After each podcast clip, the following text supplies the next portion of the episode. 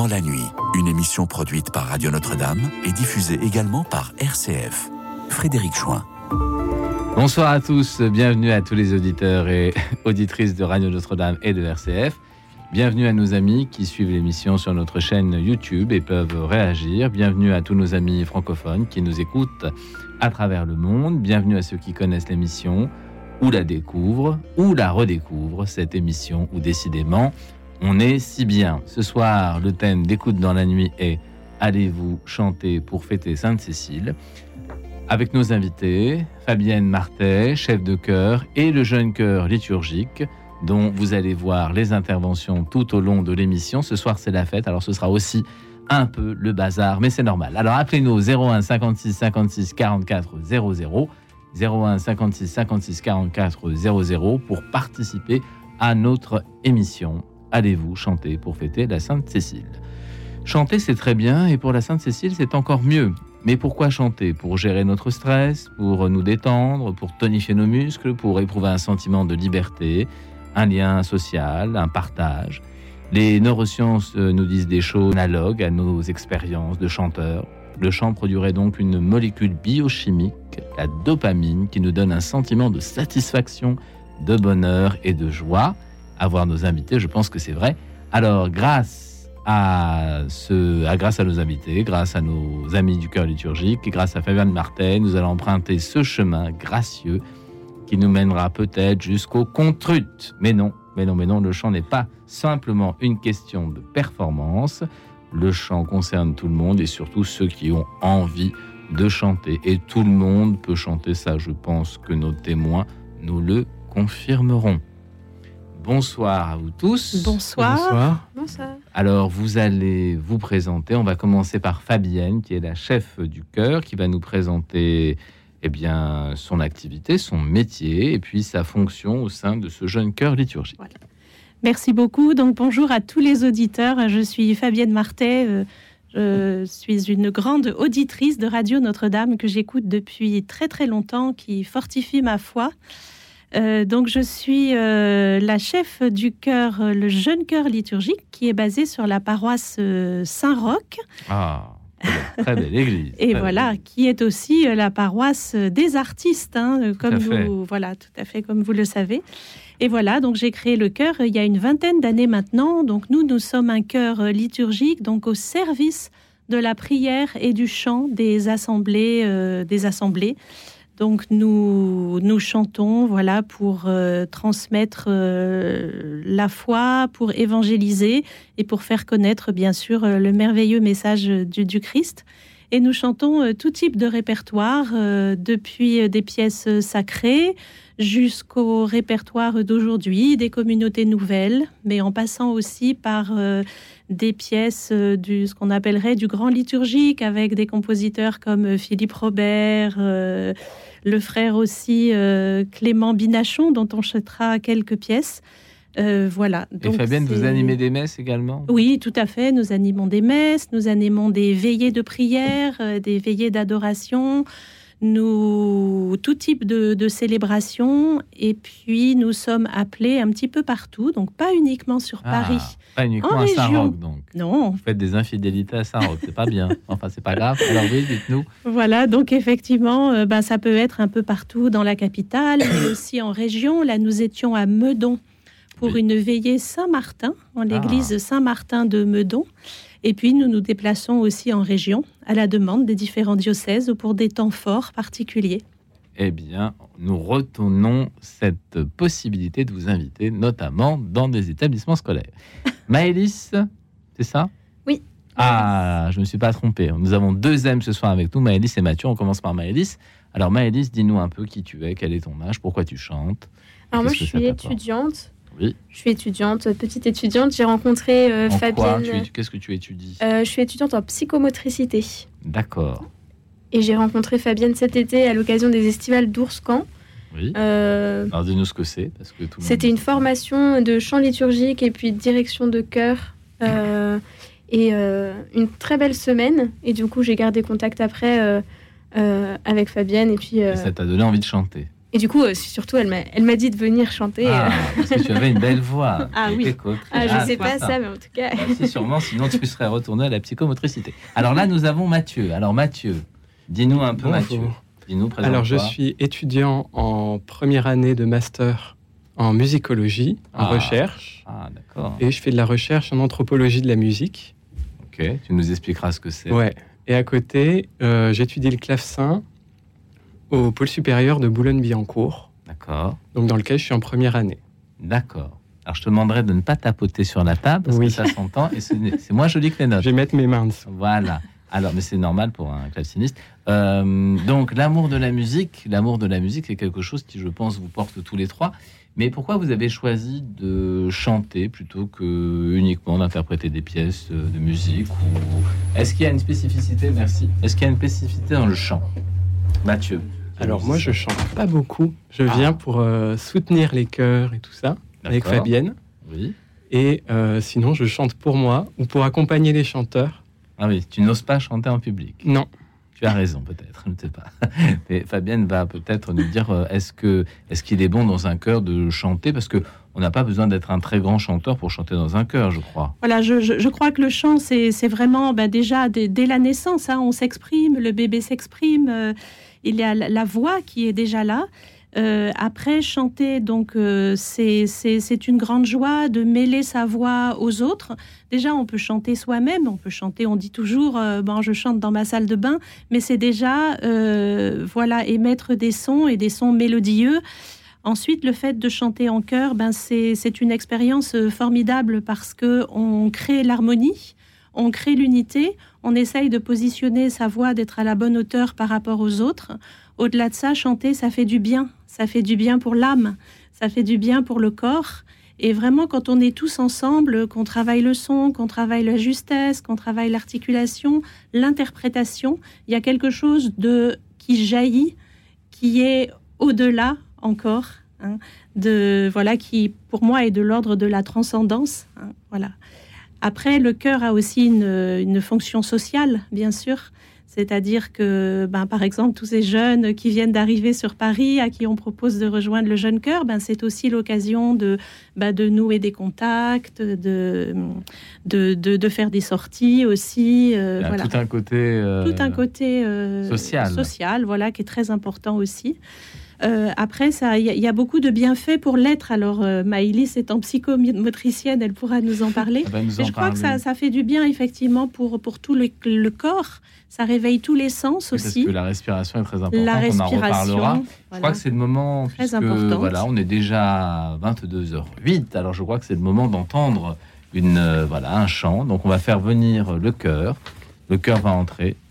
Et puis, euh, et puis, nous allons vous entendre en direct. C'est un vrai cadeau pour la Sainte-Cécile. Alors, je crois que vous avez répété un peu. Les chanteurs vont entrer, ceux qui chantent vont se lever. Alice ne veut pas se lever, mais il faudra qu'elle se lève quand même. mais si elle va se lever, bien sûr. Et nous allons entendre donc une pièce. Alors, qu'est-ce que nous entendons Alors, bien On va commencer tout simplement, comme nous fêtons euh, la Sainte-Cécile, par un canon. Alors, vous voyez, le, canon a la particularité d'être à la fois euh, on peut le chanter comme ça euh, du, début jusqu'à la fin, mais ensuite c'est un comme un ostinato, c'est-à-dire c'est une, euh, ce sont des phrases musicales qui vont revenir hein, de manière régulière et qui vont créer la polyphonie. Donc là, voilà, j'ai choisi Viva la musica de Michael Pretorius, et comme nous fêtons Sainte Cécile, la patronne de la musique, voilà, on vous chante ce canon tout simple. Eh bien, merci, chers auditeurs, chers auditeurs, c'est un cadeau. Alors, écoutez bien. Fabienne se met en place et nous allons écouter Viva la musique.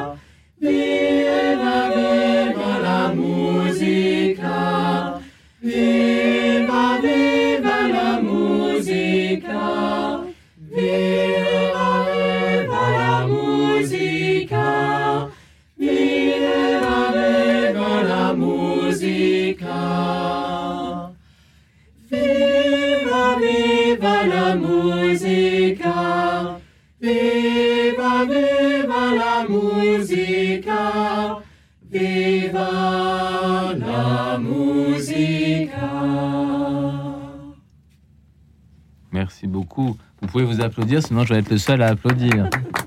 Merci beaucoup, merci. Alors le cœur va se retirer et puis, euh, parce que nous avons très peu de place dans le studio, et nous allons continuer notre émission et le cœur va réintervenir à certains moments pour vous offrir leurs compétences, leur chant et aussi un peu leur âme. Alors Maëlys, la psychomotricienne en herbe que vous êtes, a-t-elle découvert dans le chant des vertus? Des vertus pour le corps, posture par exemple alors c'est vrai que le chant, on peut beaucoup l'utiliser euh, en psychomotricité, déjà parce que la musique, les notes, ça fait des... un peu. Ça fait des... Hum, ça a des effets sur le cerveau au niveau émotionnel, donc pour gérer les émotions, c'est assez intéressant. Mais par rapport à tout autre type de musique, euh, le chant est particulier parce que c'est avec euh, notre corps qu'on fait cette musique, puisque c'est le corps qui est l'instrument. Et du coup, là, c'est particulièrement intéressant parce que pour euh, des profils qui sont particulièrement timides ou inhibés, euh, la voix, ça fait sortir quelque chose de nous-mêmes, du plus profond. Et donc là, euh, là c'est vraiment, c'est vraiment tout un travail qui s'élabore dans la personne de pouvoir sortir ce qu'elle a de plus profond en elle et du coup de passer par une voix petite, toute timide à tout d'un coup de, de, pouvoir mettre du coffre et de s'exprimer réellement qui on est tout ce qu'on est. Euh. Donc la, voix serait le, reflet de l'âme. Alors qui veut répondre, Mathieu ou Fabienne? Bah, La musique c'est euh, et le chant, c'est quelque chose qu'on va retrouver un peu dans toutes les cultures. Oui.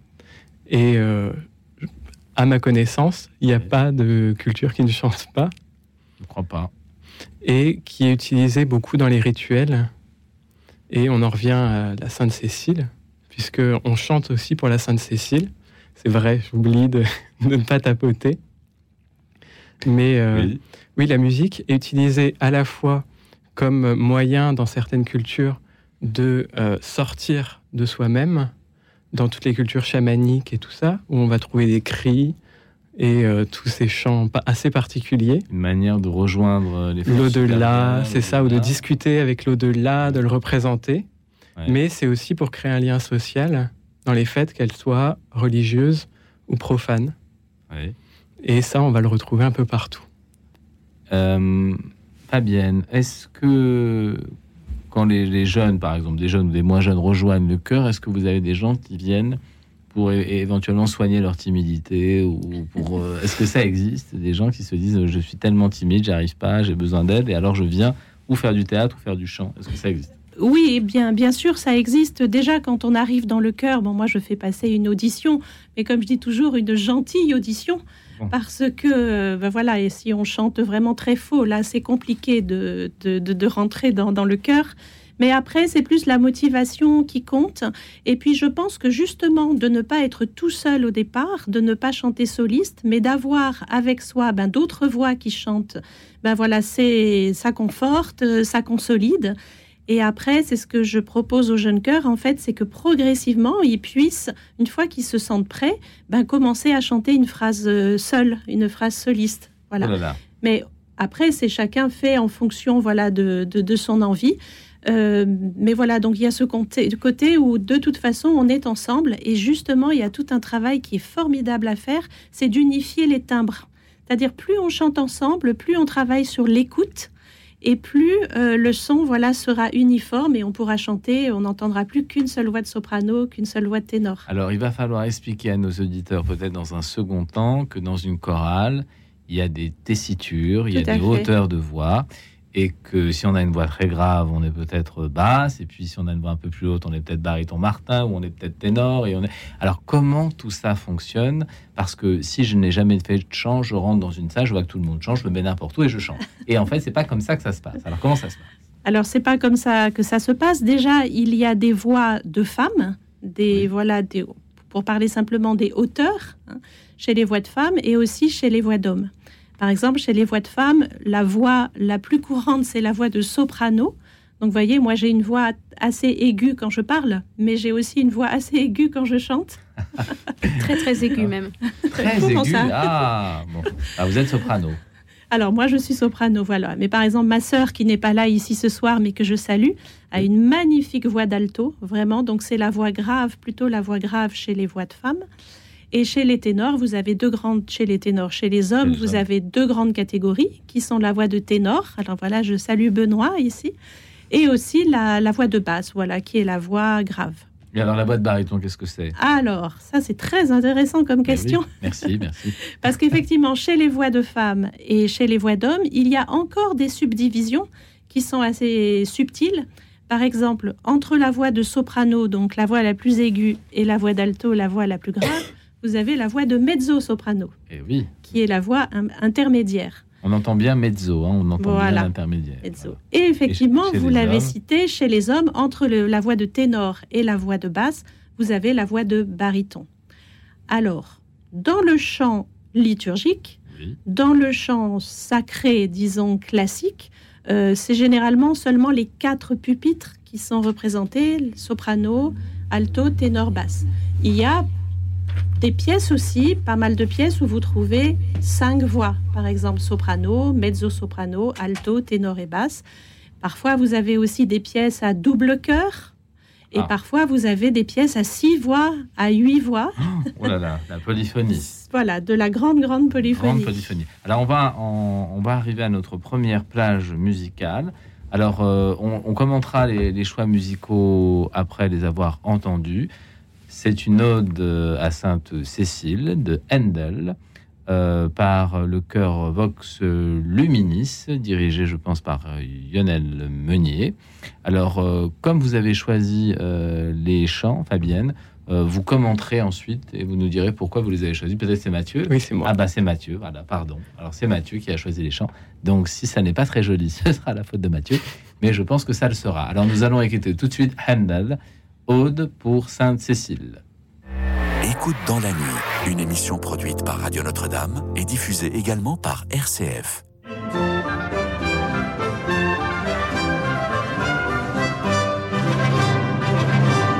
double, double, double beat.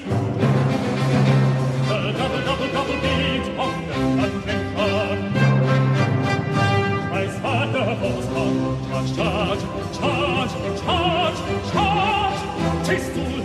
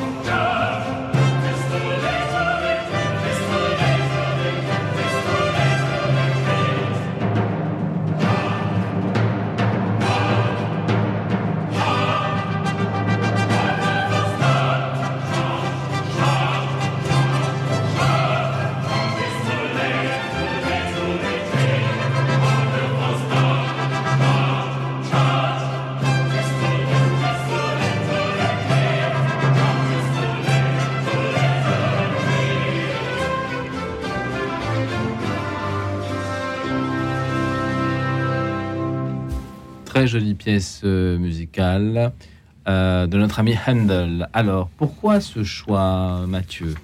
Alors, parce que je voulais montrer, je vais vous faire écouter donc tout au long de la soirée. Donc, j'ai choisi des musiques qui représentent euh, plusieurs styles dans l'histoire de la musique. Ah, très bien. Donc, ici, vous avez entendu une pièce de Handel.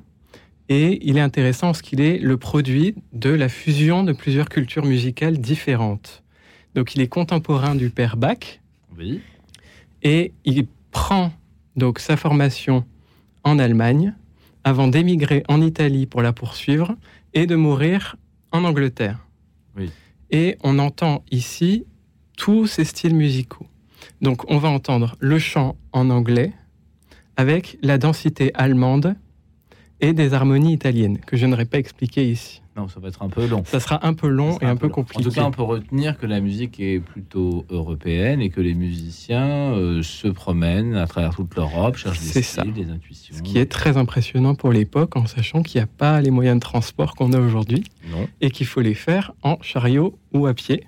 Oui, ah bah, il devait être très musclé, mais c'est bon, tiens, pour le chant, c'est très bien. Et dans l'Aude à la Sainte-Cécile, donc qui est une pièce qui est assez longue, euh, c'est une déclaration d'amour à la musique et il va y aborder plein de sujets différents, comme euh, les liens entre la nature et l'harmonie, parce que c'est la grande pensée de l'époque, que l'harmonie vient de la nature, qui a été créée par Dieu, et donc vient de Dieu.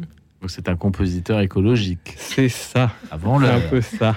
C'est un peu ça. Et non, euh, plaisante, bien sûr. oui. Alors l'harmonie, explique nous expliquer ce qu'est l'harmonie? Donc l'harmonie, c'est l'art d'agencer les sons pour qu'ils aillent bien ensemble. Ah. Et c'est l'art aussi de faire des consonances, donc des sons qui sonnent bien ensemble, les faire aller avec des dissonances, donc des sons qui vont pas bien ensemble. Alors on peut avoir une harmonie qui sonne bien et une harmonie qui sonne mal. C'est ça. Pourquoi? Oh là, c'est étrange. étrange. Et donc la consonance et la dissonance vont ensemble. Parce que comment on peut apprécier des sons qui sonnent bien si on n'entend que cela Ah. Et Alors, ça va en dualité. Dans la musique euh, dite euh, classique, savante, est-ce que les musiciens s'amusent avec les dissonances? Ou alors est-ce que c'est plus tard dans Bien l'histoire de la musique? Ah bah ici, on est en plein dedans, dans la période baroque. Ah on va avoir, si vous voulez, si je vais très vite, très très vite, on a dans le Moyen Âge une recherche uniquement de la consonance. Puis ensuite, on a Monteverdi, qui est un grand compositeur à la période renaissante. Italien. Et qui va dire on ne peut pas exprimer les passions qu'avec des consonances. On va avoir besoin de dissonances pour exprimer tout ce qui est douleur, chagrin, etc. Et on va commencer à jouer avec tout ça et à travailler sur le lien entre consonance et dissonance. Et c'est ce qui va donner toute la période baroque, où on va essayer plein de dissonances et on va chercher à les résoudre. Et c'est tout le jeu de la musique, en fait. C'est tout le rôle du compositeur. Le job du compositeur, c'est d'allier dissonance et consonance. Donc ceux qui sonnent bien et ceux qui sonnent moins bien. C'est ça. Alors quand on fait du chant choral, Maëlys par exemple, est-ce qu'on a conscience de tout ce que vient de nous dire euh, Mathieu? Euh, Est-ce que ça nécessite euh, un apprentissage solfégique? Est-ce qu'il faut connaître un peu l'histoire de la musique ou est-ce que c'est pas vraiment la question? Bah, je pense qu'on est obligé d'en avoir un peu conscience parce que quand on doit du coup faire les dissonances, euh, ça nécessite quand même une bonne oreille pour tenir dans la dissonance parce que la dissonance, elle n'est pas naturelle du tout. Donc euh, ça demande euh, quand même, je pense, un peu de travail, pas forcément des connaissances en solfège, mais savoir que quand le, le, pupitre des altos font une note qui dissonne avec le pupitre des sopranes, Bon, bah, ça, demande, euh, ça demande de bien tenir dans sa, dans sa note. Donc, dans sa note. Euh, Fabienne, quand on, est avec un chœur de, personnes qui viennent pour chanter avec tout leur être du mieux possible et qu'on leur dit chantez des petites notes fausses, est-ce que qu'est-ce qui se passe? J'imagine que c'est pas très facile. Alors c'est pas facile, mais l'oreille s'éduque aussi, hein, c'est-à-dire euh, on va d'abord avoir quelque chose de très tonal, donc voilà un, accord harmonieux qui sonne bien, qui, qui fait plaisir, et tout d'un coup, justement, on va mettre, par exemple, une note. Euh, si Maëlys chante un, Do et moi je chante un Ré, effectivement, l'oreille va être un peu déstabilisée en disant mais il se passe quelque chose. Par contre, euh, ce qui est très intéressant, c'est justement de travailler dans ce sens, c'est-à-dire avec des notes qui résistent, pour euh, qui enrichissent aussi l'harmonie. Et donc, ça veut dire qu'il faut, faut pas mal travailler ensemble. Mais une fois qu'on a réussi cet exploit d'arriver à chanter une note et que la personne à côté chante une note un peu dissonante, dissonante voilà, on, arrive, on peut aborder aussi des œuvres différentes et peut-être un peu plus, plus complexes, plus difficiles. Euh, Fabienne, les notes qui résistent, c'est quoi une note qui résiste? Une note qui résiste, justement, c'est un accord euh, qui, qui, qui n'est pas euh, totalement tonal, par exemple. Qui, ah, alors, alors dites-nous un accord tonal. Qu'est-ce que ça veut dire? Ben oui, il faut tout reprendre. Qu'est-ce que ça veut dire un accord tonal? D'abord, qu'est-ce que c'est un accord? Est-ce que c'est un ensemble de notes? Est-ce que c'est plusieurs notes? Un accord, c'est ça. Un Ah, accord, c'est le fait de jouer plusieurs notes ensemble, En même temps? En même temps. Et sinon, c'est un arpège, alors qu'est-ce que ça Sinon, veut dire? c'est un arpège. Oh, bah, Tout à fait. Voilà. Un arpège, en fait, c'est des notes d'un accord, mais qui vont être égrenées les unes après les autres. D'accord. Par Et- exemple, je peux jouer Do, Mi, Sol, tous ensemble, Ouais. ou Do, Mi, Sol, les uns après les autres. D'accord. Donc, si je joue des notes les unes après les autres, je fais un arpège. Si je joue demi-sol, je fais un Un accord. accord. C'est ça, Un accord de Do, disons. c'est ça, tout à fait. D'accord. Donc, ça sonne bien. Là, on est content, ça sonne bien. Alors, est-ce qu'on peut reproduire ce qu'on entend sur un clavier avec des voix humaines?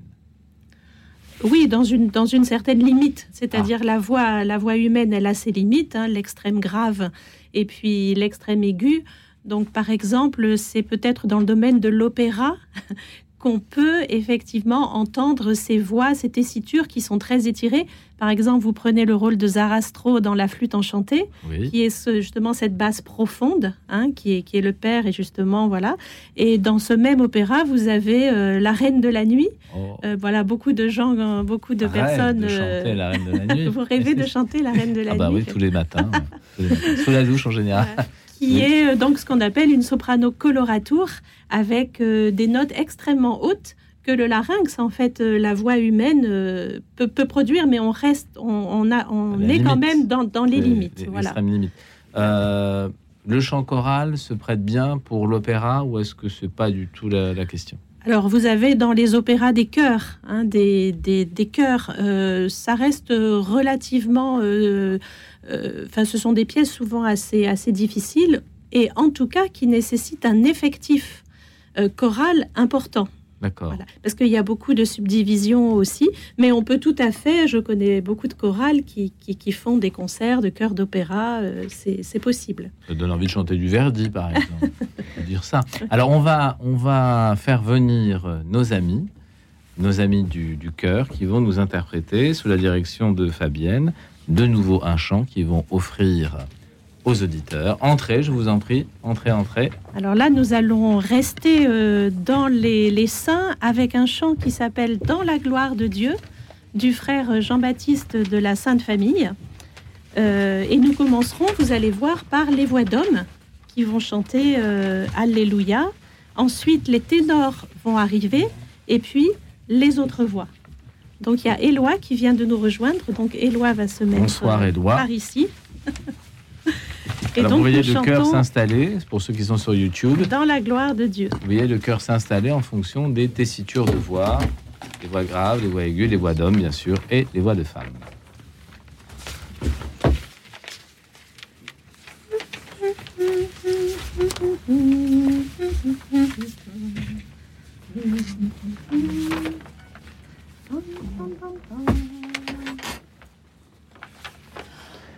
Alléluia, Alléluia, Alléluia, Alléluia, Alléluia, Alléluia, louez-le tous les saints, héritiers Alléluia, Alléluia, Alléluia,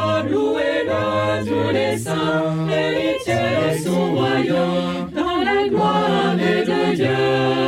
Alléluia, louez-le tous les saints, héritiers de son royaume. À Jésus-Christ, pierre angulaire, vous édifiez la cité de l'agneau. Soyez fondés, enracinés en lui, la gloire Dieu. Alléluia, louez-le tous les saints, héritiers de son royaume, dans la gloire Dieu.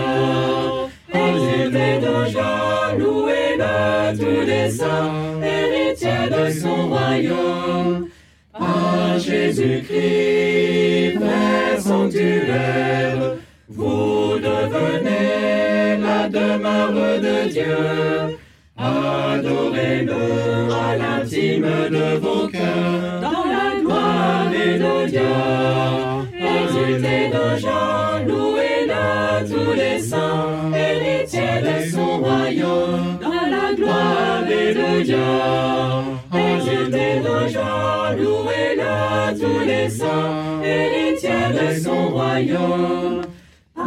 Jésus-Christ, prêtre éternel, ôtez à Dieu la coupe de l'alliance, rendez-lui grâce et bénissez son nom dans la gloire et l'honneur. Exultez joie, louez-le tous les saints, héritiers de son royaume, dans la gloire et l'honneur. Exultez de joie, louez-le tous les saints, héritiers de son royaume. En Jésus-Christ, agneau sans tache, offrez vos cœurs au feu de l'Esprit Saint.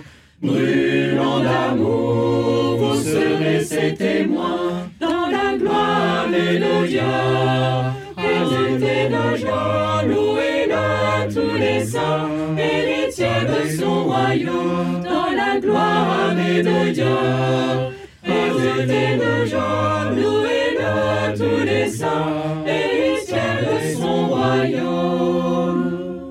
Bravo, bravo, vous pouvez vous applaudir bien fort. Merci pour cet Alléluia. Je rappelle le thème de l'émission ce soir. Allez-vous chanter pour fêter la Sainte Cécile? Avec nos invités Vous pouvez sortir, je vous en prie, je vous en prie. Vous allez revenir de toute façon. Ce n'est pas un adieu, c'est un au revoir. Euh, ce soir, Fabienne Martin avec nous, chef de chœur, et le jeune chœur liturgique que vous venez d'entendre. Appelez-nous au 01 56 56 44 00 pour participer à notre émission. Euh, je crois que nous avons une auditrice en ligne. Allô, est-ce que Thérèse est en Oui. ligne? Ah, bonsoir Thérèse, comment Oui. allez-vous? Bonsoir.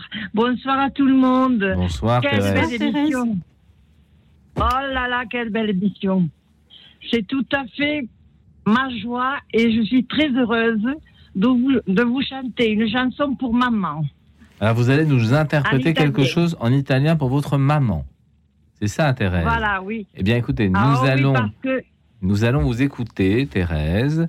Euh, alors Alors. comment s'appelle ce chant? Dites-nous quand même parce que ça Ma- s'appelle Mamma son tanto felice. Je vais vous la transmettre. Maman, je suis très heureuse car d'accord. tu m'as donné la vie. Mamma tanto Voilà. felice. C'est ça. Alors on, vous, on écoute, on vous écoute. Mais je chante en italien et après, Ah bah si oui, vous oui. voulez, je peux vous la traduire. Oh non non non non, on n'a pas besoin de traduction nous. On connaît l'italien. D'accord, ok. Va bene, En va italien. bene, si. Tutto va bene. Tutto va Grazie bene. molto.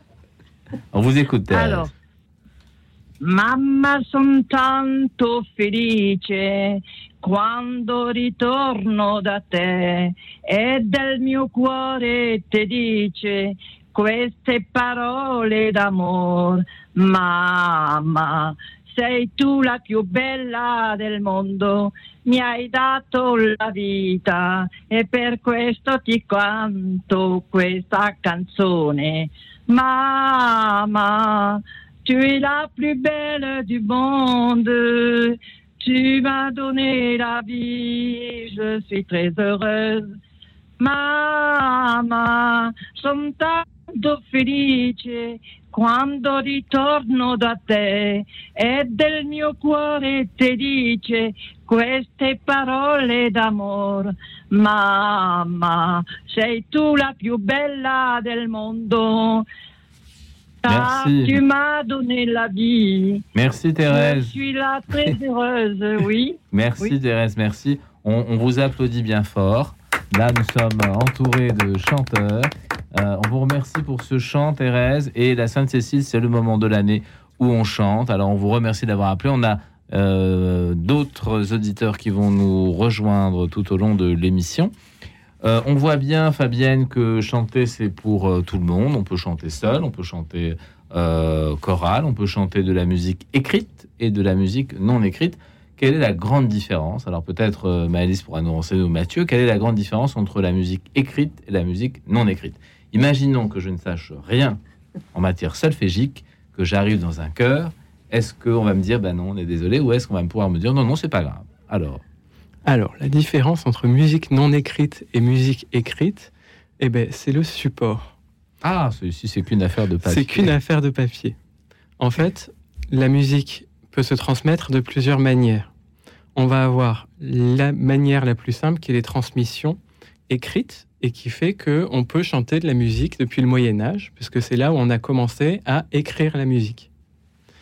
Et ensuite, on a d'autres manières d'apprendre la musique qui est par transmission orale, et c'est ce qu'on trouve d'ailleurs en majorité dans, le monde, dans la culture générale générale, non, c'est peut-être pas le mot, mais dans la culture internationale. Je pense à la culture gitane, par exemple. C'est ça, par exemple. Sans qu'elle soit écrite. Je suis pas un spécialiste de la culture gitane, mais. Euh, c'est vrai. On met même les bébés, les femmes enceintes près des musiciens pour leur donner le goût de la musique, ah alors qu'ils ne sont pas encore nés. Mm.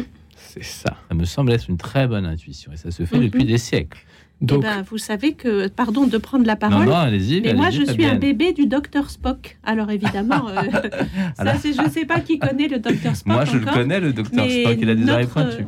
notre maman a été persuadée justement que la musique passait à travers le fœtus. Donc en fait, elle prenait euh, la radio et puis elle la collait comme ça contre son ventre, enfin pour euh, mon frère et ma sœur aussi. Et je pense que ça a marché. Oui, j'ai l'impression. Mais ce qui a marché aussi, c'est que, donc déjà, je pense que le fœtus, hein, euh, c'est assez connu maintenant, entend les vibrations. Je pense qu'il entend beaucoup aussi euh, quand la maman est heureuse et qu'elle vibre elle-même intérieurement. Le, le, bébé entend la voix de la maman. Hein, ça, c'est ça, c'est une euh, certitude, aussi. vrai. Et après, c'est pour la petite histoire, mais mon frère, ma sœur et moi, on a été élevés aussi par une sœur qui était une euh, petite sœur des pauvres à l'époque. Et en fait, elle était euh, pianiste. Et elle a introduit un piano chez nous.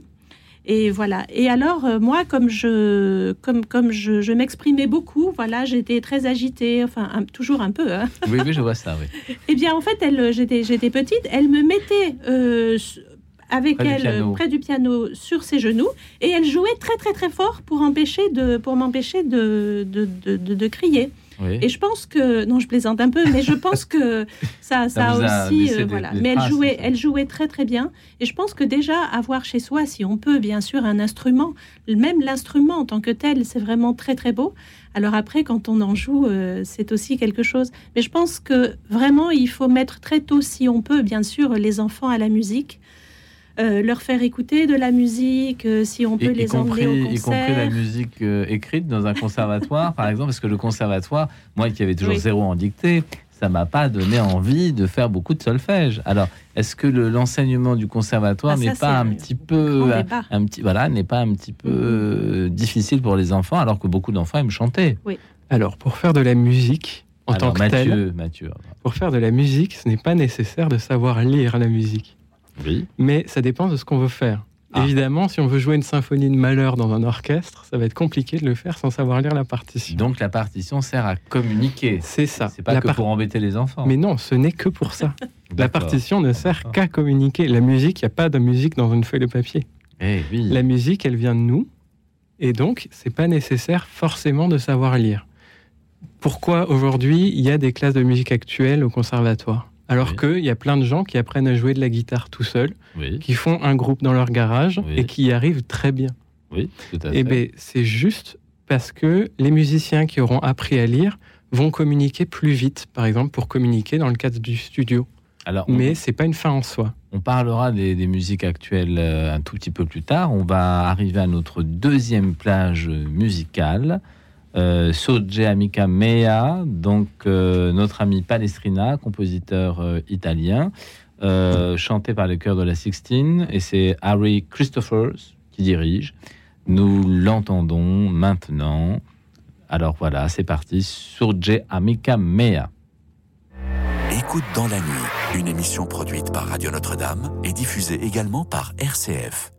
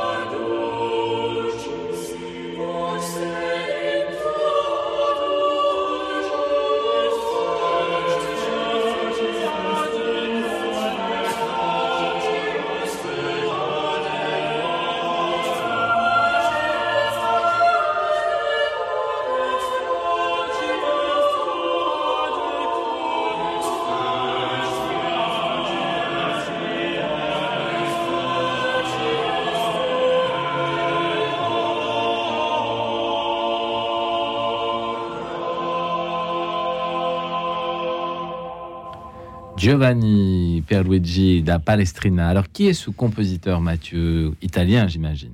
C'est ça. Donc, c'est un Italien et c'est un chant qui a été écrit euh, avant celui de Handel qu'on a entendu.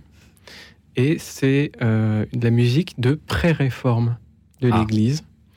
Donc, en fait, on a une réforme dans l'Église catholique, et notamment qui est importante dans la musique, parce que les instruments de musique étaient considérés comme profanes, et donc non admis dans les édifices religieux. D'accord. Ce qui a changé après. C'est pour ça que là, on a de la musique qui est uniquement, on dit a cappella, c'est-à-dire sans accompagnement instrumental. Alors, quand j'étais enfant, j'ai longtemps cherché le titre a cappella et je n'arrivais jamais à trouver la ressemblance entre deux chansons a cappella. Et ça m'a mis un peu de temps. Nous avons Marie-Claude à l'antenne. Bonsoir. Bonsoir Marie-Claude. Vous nous appelez de. Saint-Étienne. Oui, c'est ça. Alors Marie-Claude, je crois que vous avez dirigé un chœur vous-même. Bon, écoutez, c'est un petit peu pompeux de dire un chœur quand même, Ah. parce que une chorale de 18 personnes euh, a deux bien, voix. C'est déjà, euh, bah, c'est bon, déjà un chœur. voilà. Oui, oui, c'est déjà un chœur. Mais, euh, mais, mais ce qui est beau dans l'affaire, c'est que moi-même je suis non-voyante Oui. et la plupart des messieurs et dames qui chantaient étaient des gens handicapés de la vue. Alors euh, c'est un petit peu, ça a été un petit peu la, la fierté de, de nous tous, quoi. Oui. Voilà. Est-ce qu'on peut lire une partition quand on est aveugle? Est-ce qu'il y a des partitions braille? Bien entendu, vous connaissez quand même l'écriture braille. Oui, quand même. Alors évidemment que euh, bah, il faut apprendre le braille Oui. et comment j'allais dire, tout, tout est tout est transcrit. Et alors un tout petit peu la difficulté pour nous, puisqu'il faut lire avec nos doigts. Oui. Donc on ne peut pas apprendre les deux mains à la fois. Alors euh, d'abord on apprend la main droite et on lit avec la main gauche la partition. Et après, pour apprendre la main gauche sur le piano, on lit avec la main droite en braille la partition. Oui, là, vous Et parlez après vraiment du piano, oui. Et après, eh ben, la mémoire joue beaucoup pour euh, mettre ensemble les deux mains. D'accord. Et vous continuez à chanter, Marie-Claude? Oh, la maison, oui. Dès que moi. je peux, à la maison, à la messe, euh, n'importe, euh, voilà. Oui. D'accord. Mais, mais écoutez, merci beaucoup, Marie-Claude, de votre appel. Merci ça, nous a, Marie-Claude. ça nous a permis de, de nous rendre compte qu'effectivement, les- des personnes en situation de handicap euh, peuvent également chanter et lire la musique grâce au braille. Alors, effectivement, la notion solfégique est importante pour communiquer euh, avec d'autres musiciens, mais quand on est dans un chœur, est-ce qu'on peut s'en passer, Martine? Oui, on, on- on peut s'en passer. euh, C'est-à-dire que on peut, euh, par exemple, si on reproduit une mélodie, si on arrive à reproduire une mélodie avec euh, la hauteur des notes, avec le rythme, voilà, au fur et à mesure, on peut effectivement chanter. Il y a beaucoup de chorales, par exemple, qui apprennent par cœur. Ah oui. Et le par cœur, ça a aussi beaucoup de sens parce que la musique jaillit sans euh, l'obstacle de la partition. Alors les apprentissages sont plus longs, mais c'est vrai que quand vous, quand, quand vous êtes dans un concert où les choristes ch- chantent, chantent sans la partition par cœur, il y a quand même quelque chose en plus, c'est-à-dire qu'il y a quelque chose qui se transmet directement.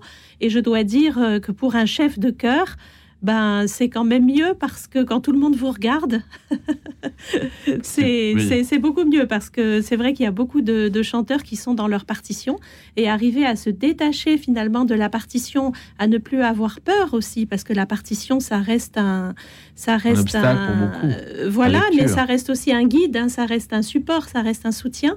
Mais effectivement, arriver à s'en détacher, à être vraiment dans le contact visuel, émotionnel avec le chef, c'est important pour que la musique jaillisse, hein, en- encore mieux, voilà, pour qu'elle pour qu'elle s'éveille et pour qu'elle donne sa plénitude. Euh, Est-ce que la mémoire est un peu différente quand on apprend une pièce euh, par le cœur C'est très joli en français, par le Mhm. cœur.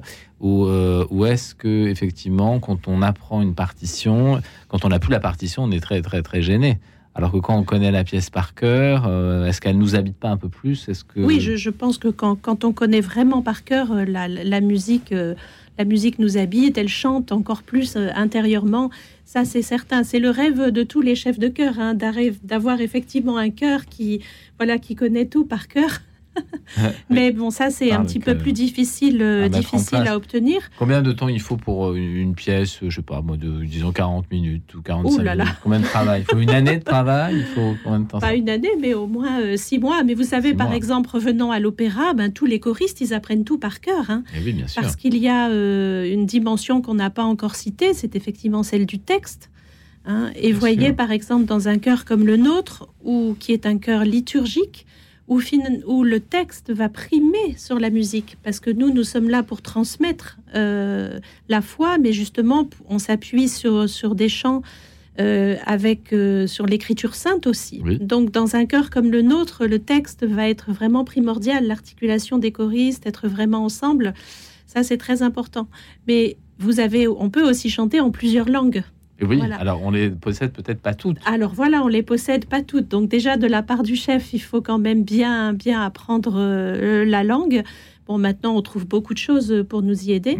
Mais prenez par exemple les chœurs d'opéra, mais ils chantent tout par cœur. Hein. C'est-à-dire, un jour, ils chantent Boris Goudounov, ben, en fait, ils chantent toute la partition en, russe. Ils chantent Janacek, voilà, ils vont chanter en, tchèque. En tchèque, et puis ensuite Beethoven, ça va être très compliqué de chanter en allemand et de bien sonner. On, va faire revenir nos amis, hein, parce que je crois qu'ils s'endorment là, regardez. Ah, pas du tout, ils sont dans une discussion ah, passionnée. c'est vrai? Ah oui. Alors voilà, ils continuent à chauffer leur voix et ils vont nous interpréter une nouvelle pièce. Alors qu'est-ce que c'est Alors on va continuer par un chant que beaucoup d'auditeurs connaissent et j'espère vraiment que vous allez pouvoir chanter chez vous. C'est un chant que l'on chante beaucoup dans les paroisses qui s'appelle Bénis le Seigneur ô mon âme. Mais justement, je crois que dans le cas de Sainte-Cécile ou, de, ou, de, ou de, dans le cœur de tous les choristes, euh, bénis le Seigneur ô mon âme, du fond de mon être son saint nom. Bénis le Seigneur ô mon âme et n'oublie aucun de ses bienfaits. J'espère que les auditeurs vont chanter avec nous.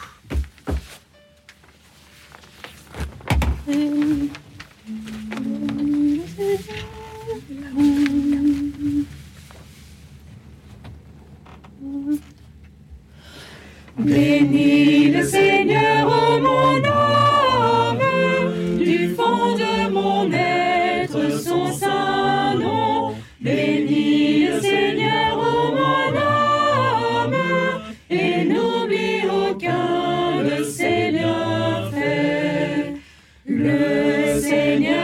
tendresse et pitié, lent à la colère et plein d'amour. Sa justice demeure à jamais. Bénis le Seigneur, ô mon âme. Bénis le Seigneur, ô mon âme. Du fond de mon être, son saint nom. Bénis le Seigneur, ô mon âme, et n'oublie aucun de ses bienfaits. Il pardonne toutes tes fautes, tes maladies, il te guérit. À la fois, il rachète ta vie. Bénis le Seigneur, ô mon âme. Bénis le Seigneur, ô mon âme, du fond de mon être son saint nom. Bénis le Seigneur, ô mon âme, et n'oublie aucun de ses bienfaits. Comme un père pour ses enfants, tendrait le Seigneur pour qu'il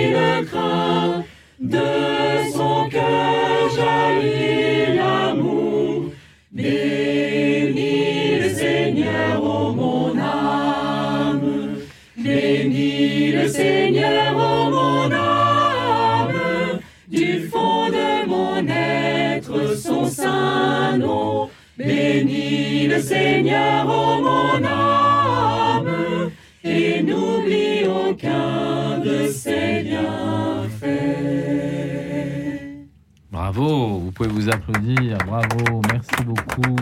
Merci beaucoup. Alors nous allons appeler le cœur euh, à retourner en coulisses euh, avant de revenir, bien sûr. Euh, n'hésitez pas à nous appeler au 01 56 56 44 00. 01 56 56 44 00 pour participer à notre émission. Et vous l'avez compris, aujourd'hui nous fêtons la fête de Sainte Cécile, sainte patronne des musiciens. Euh, petite question. Est-ce que le chant choral peut euh, aider à se poser des questions spirituelles, voire à revenir à la foi ou à découvrir la foi? Est-ce que le répertoire aide la spiritualité? Euh, Je pense que les, harmonies qui, sont, euh, qui se retrouvent dans les chants polyphoniques qu'on chante en liturgie peuvent réellement toucher. On, on, dit que c'est le, le, chant qui s'approche le plus de ce qu'on vivra au ciel. Et donc, en tout cas, il y, a, de multiples témoignages qui montrent que les personnes ont été touchées au plus profond de leur âme par ces chants, par ces harmonies. Et euh, il y a vraiment un langage, le langage de l'âme à Dieu dans ce, dans ce type de chant. Donc effectivement, c'est un chant qui mène vraiment à Dieu et qui, euh, et qui peut amener les cœurs à Dieu quand on les entend, même sans être, même sans être croyant euh, à la base. Il y a une élévation qui porte vers Dieu quand on chante et peut-être même quand on chante en chorale, en chœur. Est-ce que certains musiciens, compositeurs avaient une foi très grande et est-ce que cette foi peut transparaître dans leur composition, Mathieu? Alors oui, et l'exemple que je prendrais, c'est évidemment Bach, qui euh, disait que ce n'était pas lui qui écrivait ses partitions, mais c'était la plume de Dieu à travers lui qui écrivait toutes ses cantates. Rappelons qu'il a écrit quand même une cantate par dimanche et c'est quand même assez remarquable, qui est différente et pour des musiciens différents. Il était multi-instrumentiste de mémoire. Et il était multi-instrumentiste en plus, violoniste, organiste, claveciniste. Et professeur. Et professeur. Peut-être un peu dur. Il, avait... mais... il est quand même allemand. Hein. Il avait des qualités, mais évidemment les défauts de ses qualités.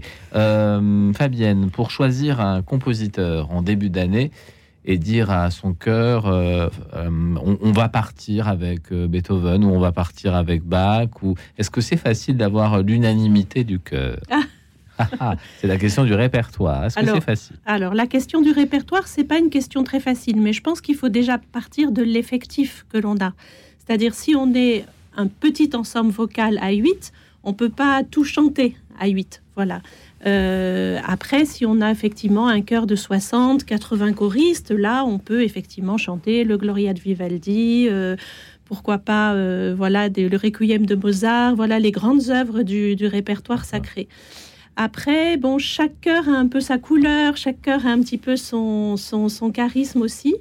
Euh, donc ça, ça dépend. Peut-être avec un petit ensemble vocal, on peut se permettre euh, ben, ben, des pièces euh, peut-être un peu plus audacieuses ou qu'on connaît moins ou, ou, aller vers des concerts à thème.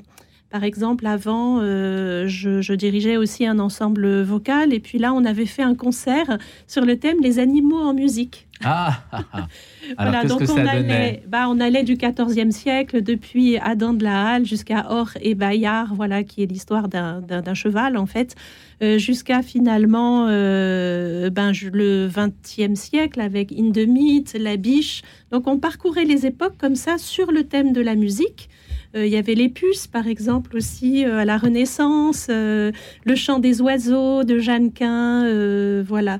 Euh, donc, on, peut partir aussi sur, euh, sur, des, sur des, thèmes, sur des thématiques. Et, se promener dans les époques. Et se promener dans les époques. Est-ce que, est que les, répertoires sont bien connus des, gens qui viennent chanter dans les chorales ou est-ce qu'ils découvrent à chaque fois aussi le, répertoire? C'est peut-être l'intérêt de, participer à une chorale, de découvrir des musiciens. Et des, oui, c'est voilà, on, fait découvrir des répertoires, on fait découvrir des époques, on fait découvrir des écritures aussi musicales. Euh, et c'est voilà, c'est tout le travail d'un chef de chœur aussi de donner à chanter euh, à son à son cœur euh, voilà des, des, œuvres un petit peu diverses. Je pense que le concert est aussi une étape très importante, c'est-à-dire toute l'année au fur et à mesure des répétitions, des mois, on travaille pour voilà pour, pour donner le concert. les concerts font beaucoup de bons en avant, font faire beaucoup de bons en avant aux choristes. c'est aussi après l'idée d'avoir une relecture comment ça s'est passé, qu'est-ce qu'on peut améliorer. Et puis on sent, euh, on sent la réaction aussi du public. Voilà. C'est vrai qu'on sent, euh, et, ça c'est très joyeux en fait, de pouvoir se produire en concert, c'est très joyeux. C'est quand même le but de la chorale, c'est d'arriver à chanter en concert quand même. Euh, ce soir, nous fêtons la Sainte Cécile. Vous entendez le générique qui marque la pause, la mi-temps de l'émission. Vous pouvez nous rejoindre au 01 56 56 44 00. 01 56 56 44 00 pour participer à notre émission dont le thème est Qu'allez-vous chanter pour la fête de Sainte-Cécile, patronne des musiciens? Eh bien, nous reprendrons avec nos invités cette vaste question. À tout à l'heure.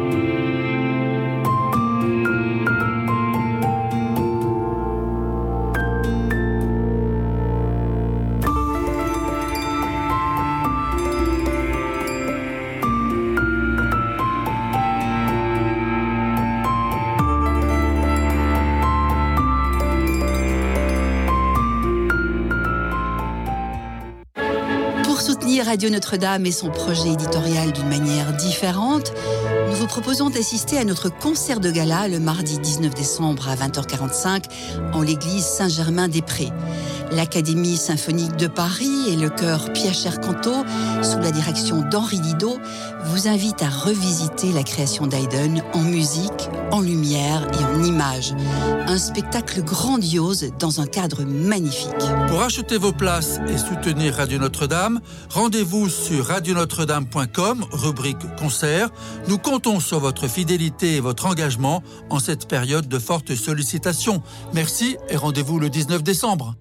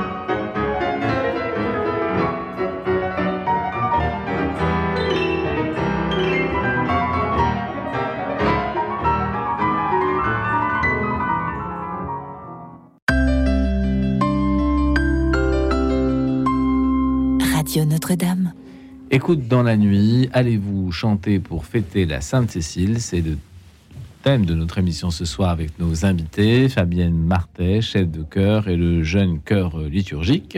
Appelez-nous au 01 56 56 44 00. 01 56 56 44 00 pour participer à notre émission.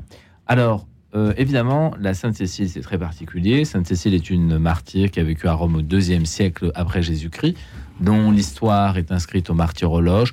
On ne sait pas très bien ce qu'elle a vécu, ni comment elle a vécu, mais on sait qu'elle était italienne.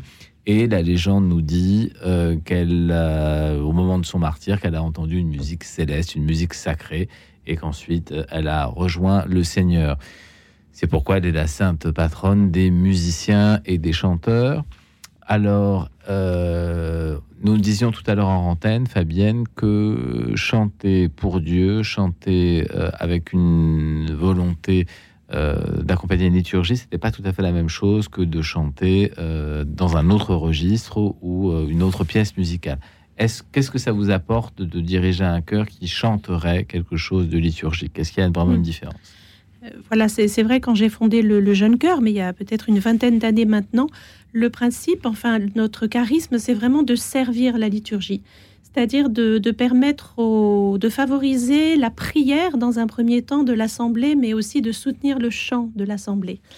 D'abord par le choix effectivement du, répertoire avec des textes voilà qui sont le plus conformes possible de la doctrine catholique, avec des, musiques aussi qui sont qui sont harmonieuses. L'articulation texte-musique est intéressant. Mais je crois que ce qui nous anime vraiment du fond du cœur et tous ici euh, rassemblés, c'est la voix de l'assemblée. C'est-à-dire quand on arrive à faire jaillir euh, la voix de l'assemblée, et il faut dire que le chant aussi, euh, ben c'est sacramentel.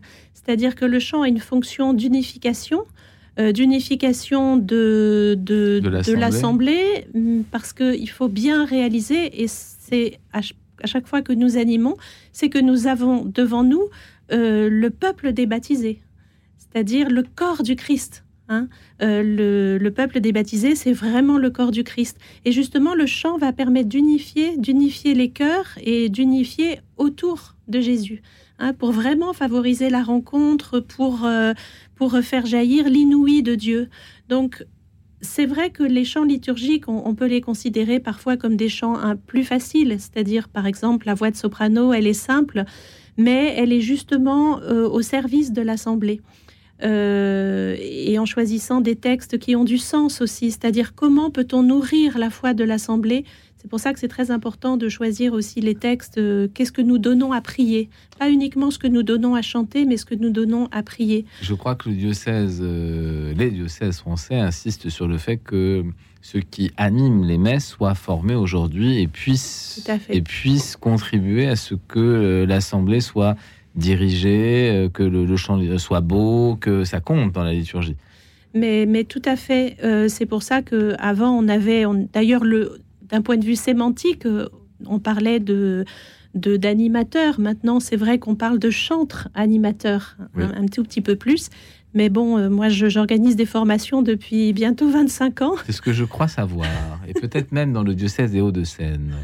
Euh, pas voilà, forcément dans le diocèse, hein, j'en parlerai après si vous voulez, hein, de, la formation. Mais je pense qu'il faut vraiment se former, notamment en musique. Hein. c'est un peu comme en tout. Il faut se former en théologie, mais pour le former, la formation en, liturgie est importante aussi pour les, chefs de chœur, pour les maîtres de chapelle, pour les animateurs. Elle est vraiment importante. Donc finalement, il peut y avoir aussi, euh, je suis assez claire là-dessus, avec les choristes, peut-être un côté un peu frustrant aussi.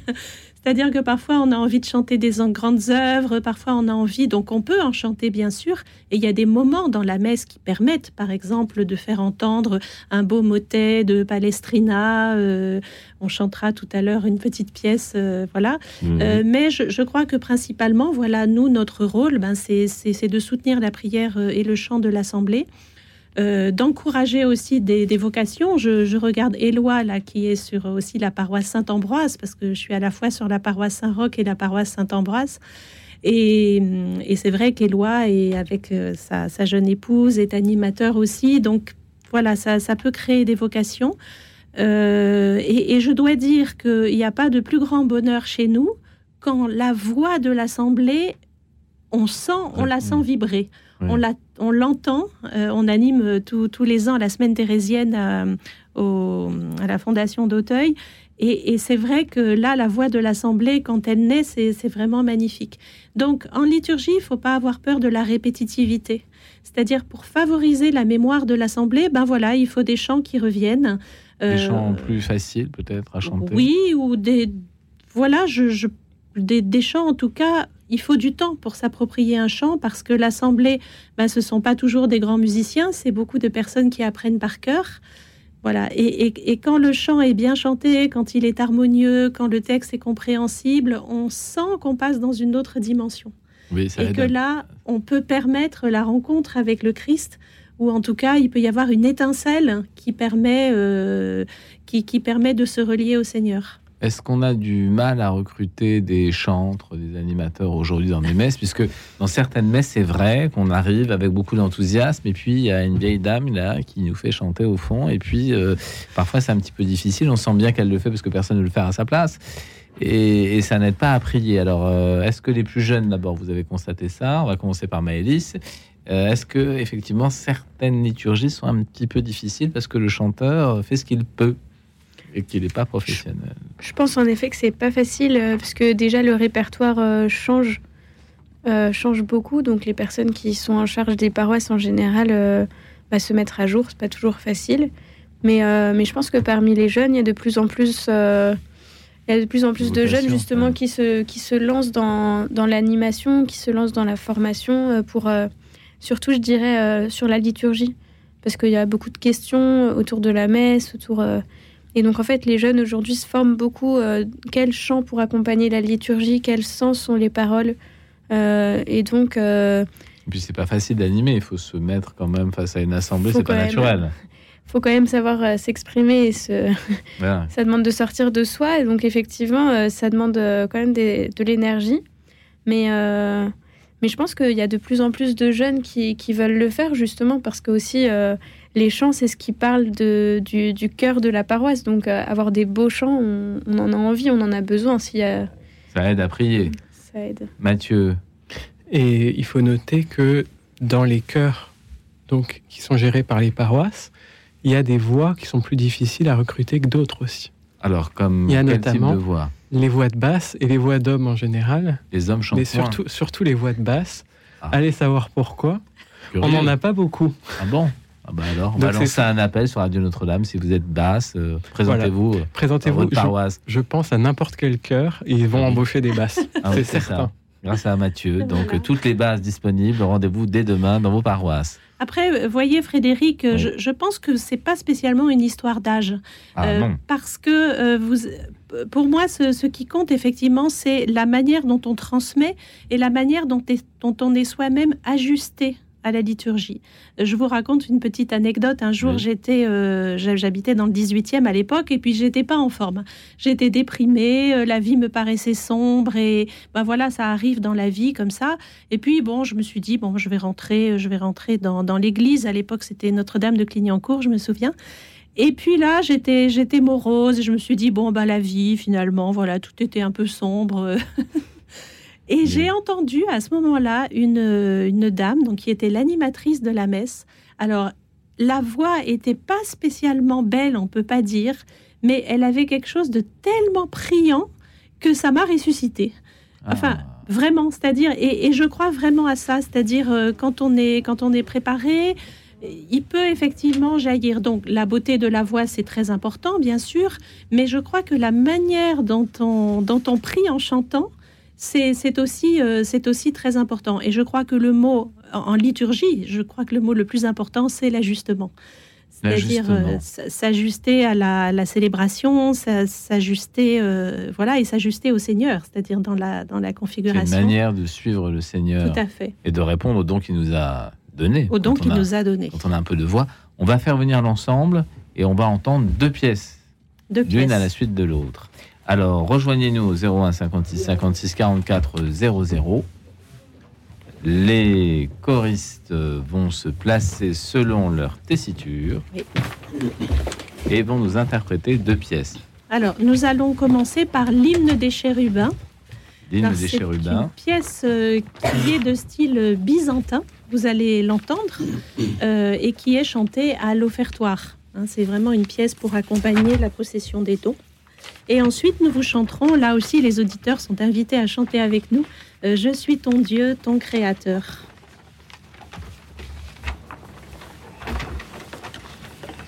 Mon micro.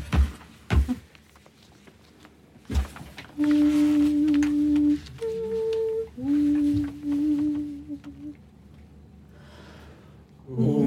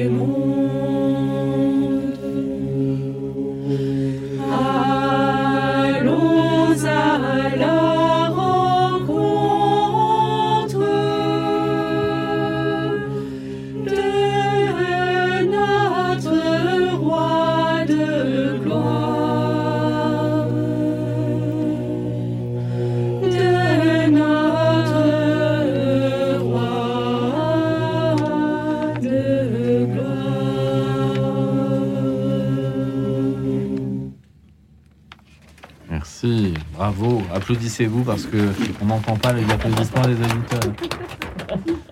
Deuxième pièce.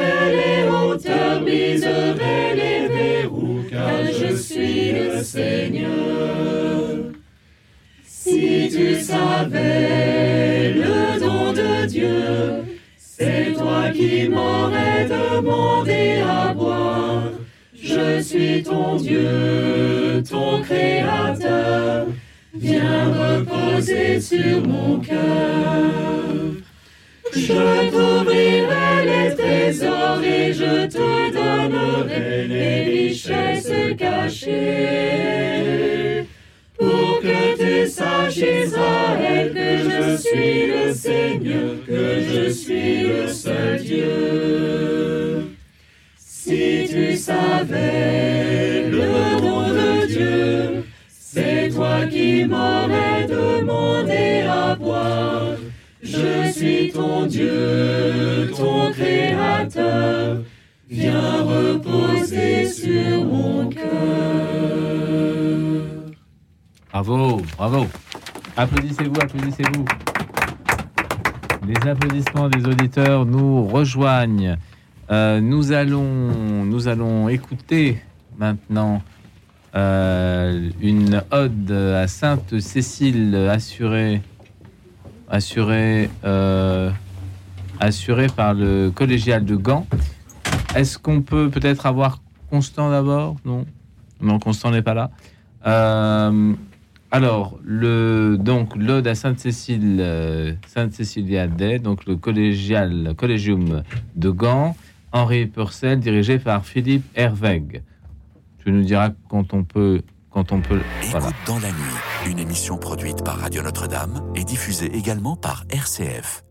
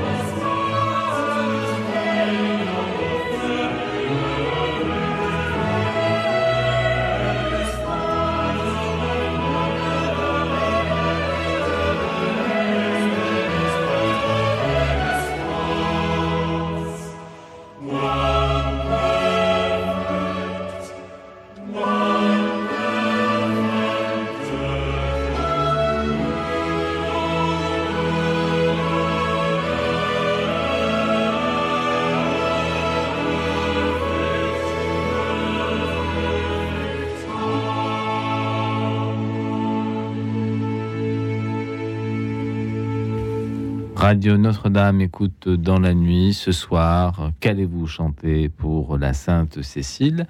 Nous étions avec Henri Purcell, dirigé par Philippe Hervègue, le collégien vocal de Gand. Toujours étonnant, euh, peut-être Mathieu pourra nous éclairer un peu là-dessus, toujours étonnant de reconnaître euh, dans les compositions euh, la nationalité, la couleur des compositeurs, musique française, musique anglaise, musique allemande. On sent, hein, musique italienne, encore plus peut-être, on sent qu'il y a une patte presque nationale dans la composition. Oui.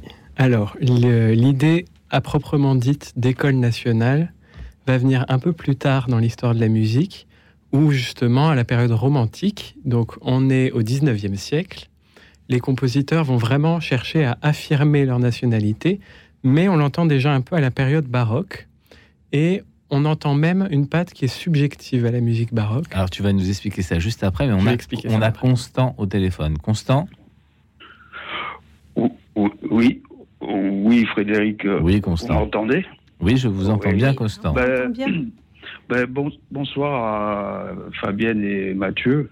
Oui. Bonsoir. Pas Maëlys. Maëlys, euh, non, Maëlys, pas bonsoir. Il y a Maëlys avec nous, Constant. Oui, elle est là aussi. Ah, il n'y a, pas, a pas Fabienne, là? Ah, si, si, je suis là, je suis là. Fabienne est là. Fabienne, Maëlys et Mathieu. voilà. Ah oui, oui, ah, d'accord. Voilà. Ben euh, oui, euh, ben, je suis. Il y a un compositeur là, Eric, je ne sais pas trop comment prononcer son nom, Witak ou Whittaker. Ah. Ben, il, voilà, oui, il, a, euh, il a composé une chanson appelée Alléluia, le titre c'est Alléluia. Mais euh, je, voilà, je vais demander à, Fabienne, et Maëlys et Mathieu. Alors la dame, euh, la voix de la dame, elle fait un genre de vibrato.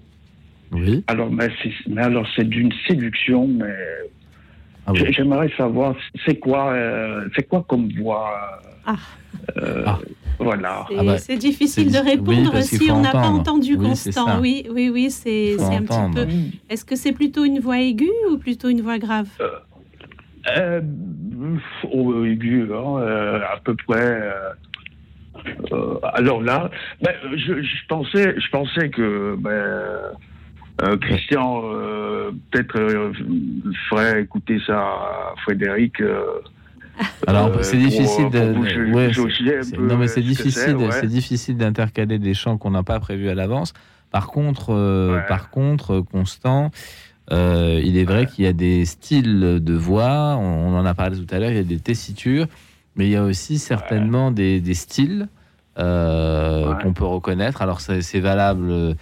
par exemple, chez des chanteurs de jazz, où on reconnaît la voix de la chanteur du chanteur, je veux dire, ou de la chanteuse assez facilement, parce qu'il y a un grain particulier. Euh, par contre, en musique classique, je ne sais pas, mais je crois que oui, qu'on reconnaît également les voix. Par exemple, si on entend euh, la calasse, euh, on se dit, bon, c'est évident que, c'est un peu dans ce style-là. Oui, c'est un peu dans ce style-là. Elle, elle part avec un, un vibrato Alléluia. très joli, très joli, Constant. C'est la Sainte Cécile, il faut, il faut chanter, il faut oser. Hein. Et effectivement, il y a, il y a des timbres de voix, vous disiez, Frédéric. Bon, la, la, calasse, par exemple, ben c'est voilà, on vous met quelques, quelques extraits de, de Norma, ben voilà, vous, vous reconnaissez tout de suite que, que c'est la Calas, par exemple. Donc il y a des grands ténors aussi italiens, on, reconnaît très très bien grâce au timbre, hein, qui, qui est effectivement notre ADN. Hein. Chacun a son timbre de voix, euh, tous ici on a un timbre de voix différent, à la fois parler et chanter. Donc euh, voilà, c'est la patte sonore, euh, c'est le grain de voix qu'on reconnaît, et on peut être plus ou moins sensible. Par exemple, moi j'ai des amis qui pleurent quand ils écoutent Calas. D'ailleurs, c'est l'anniversaire là.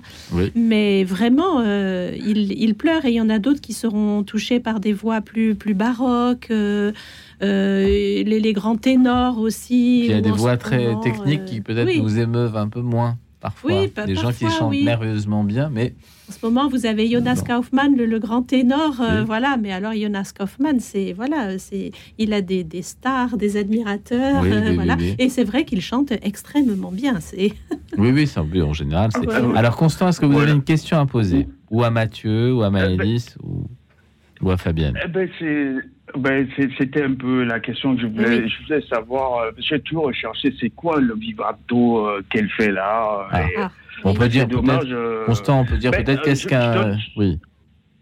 je donne le titre ben, à Fabien et Maëlys et, et Mathieu. Mathieu peut-être qu'ils iront écouter à la maison et peut-être faire par, te dire à toi, Frédéric, qu'est-ce que c'est? Oui. voix. D'accord. C'est super beau. Ça, ça s'appelle le compositeur, c'est Eric Whittaker, oui, je ça, crois. Nous le connaissons, mais voilà. Alléluia. Voilà. Alléluia, Eric Whittaker. Voilà, c'est ça. Bon, bah, je vais faire une recherche. comme ça, euh, Frédéric, vite fait oui. comme ça, je, parle, je, je ne parlais pas d'un argent unique hier. Je parlais de l'argent juste dans une radio chrétienne ou euh, de tous les possibles. Ah oui, mais alors Constant, on ne va pas refaire l'émission voilà, d'hier parce qu'on n'a pas non, le non. temps. On n'a pas le temps. C'était juste pour dire ça. Oui, oui, juste pour je... dire ça. Voilà, voilà d'accord. On, interprète, on interprète pas mal ce que je dis. Non, je ne pense pas qu'on est mal interprété. Bon, voilà. Merci, Eric, Constant. Eric oui. Eric Welleger. Ça, ça okay. nous, nous, nous, connaissons voilà. le, merci, le compositeur. Merci Constant, merci de ton appel. Merci. Et, merci beaucoup. Mmh. Ça va nous permettre merci. de rebondir sur le fait que effectivement les voix sont des empreintes euh, individuelles, des empreintes vocales. Est-ce qu'on peut perdre sa voix? Ah. ah, ah oui, on peut, on peut perdre sa voix, ça c'est sûr. Déjà, ben, voilà, si on a un petit accident au niveau vocal ou sur les cordes, hein, il y, a, y a des quand, quand, les cordes vocales euh, ne fonctionnent plus très très bien, effectivement, on, on a des problèmes vocaux, ou simplement quand on est malade, hein, quand oui, on a un sûr. rhume. Alors, Oui. voyez, ça c'est la crainte des chefs.